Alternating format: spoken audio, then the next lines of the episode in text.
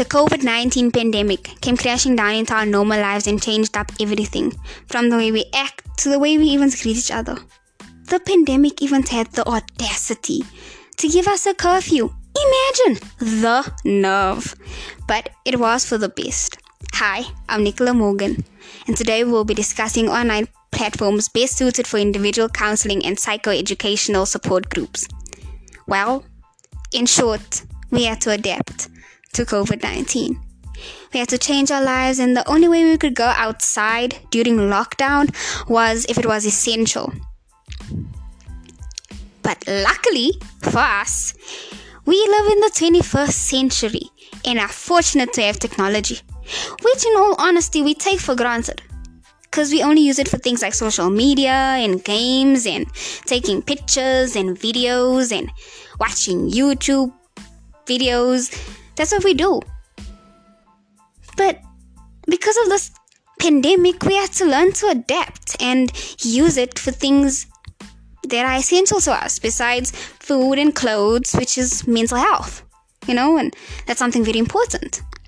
And here at H&H, we specialize in mental health because we have a team of good psychologists who are willing to help.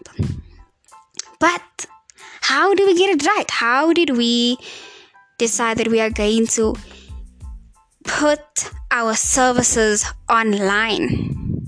Well, let's get into it. So, what is individual counseling? You might ask. Well, in simple terms, it's when you go see a psychologist or counselor and you're busy laying on the couch or chair and you're talking to them alone. It's individual, so it's only you and the counselor. But now you're gonna ask me, but it's a pandemic, how are we going to do that? Well, sit tight. I'm going to get into that in a few minutes. But psychoeducation educational psychoeducational support groups are a group of people with the same or similar problem that come together and share their stories. It's almost like an AA meeting, you know?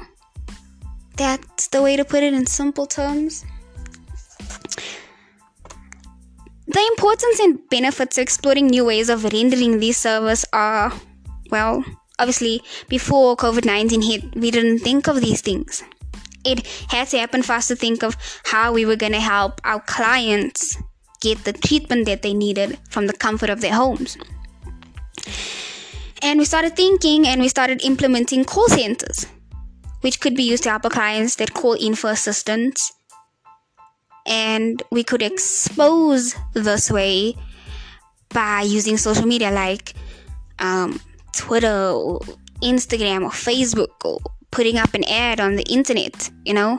Having a chat facility where we could check in with our clients. And if that wasn't enough, we would um, set up meetings with them over a video call.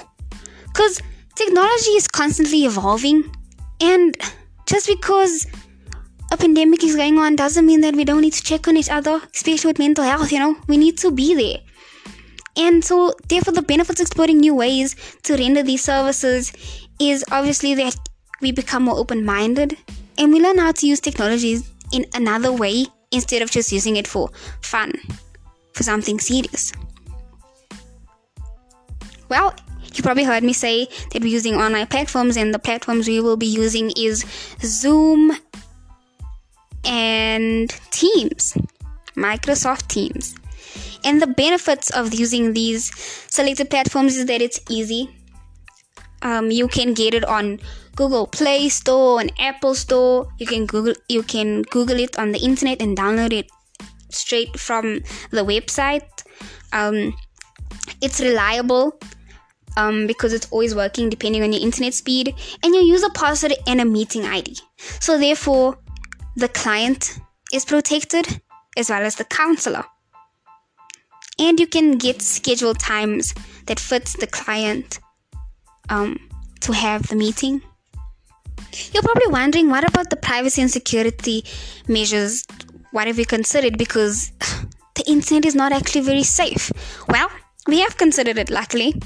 Um, what we'll be doing is having our counselors or psychologists use software that protects the client's confidentiality firstly um, we will be having our clients sign a document that states they cannot share the zoom or team id with anyone or the password we'll never have reoccurring meetings in case you know it clashes with someone else um, the meeting will be held in a private area between the counselor and the individual or the counselor and the group of people that will be in the session.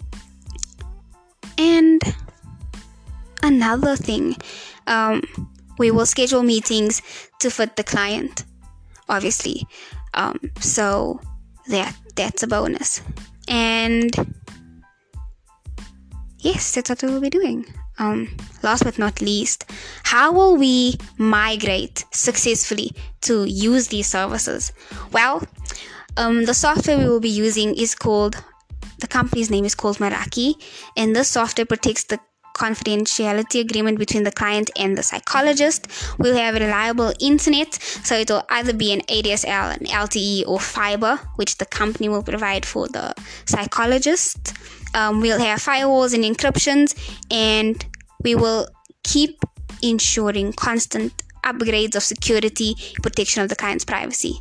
So we've thought about almost everything. Um, and that concludes my podcast. Thank you for listening. Um, thank you. Have a great evening. Bye.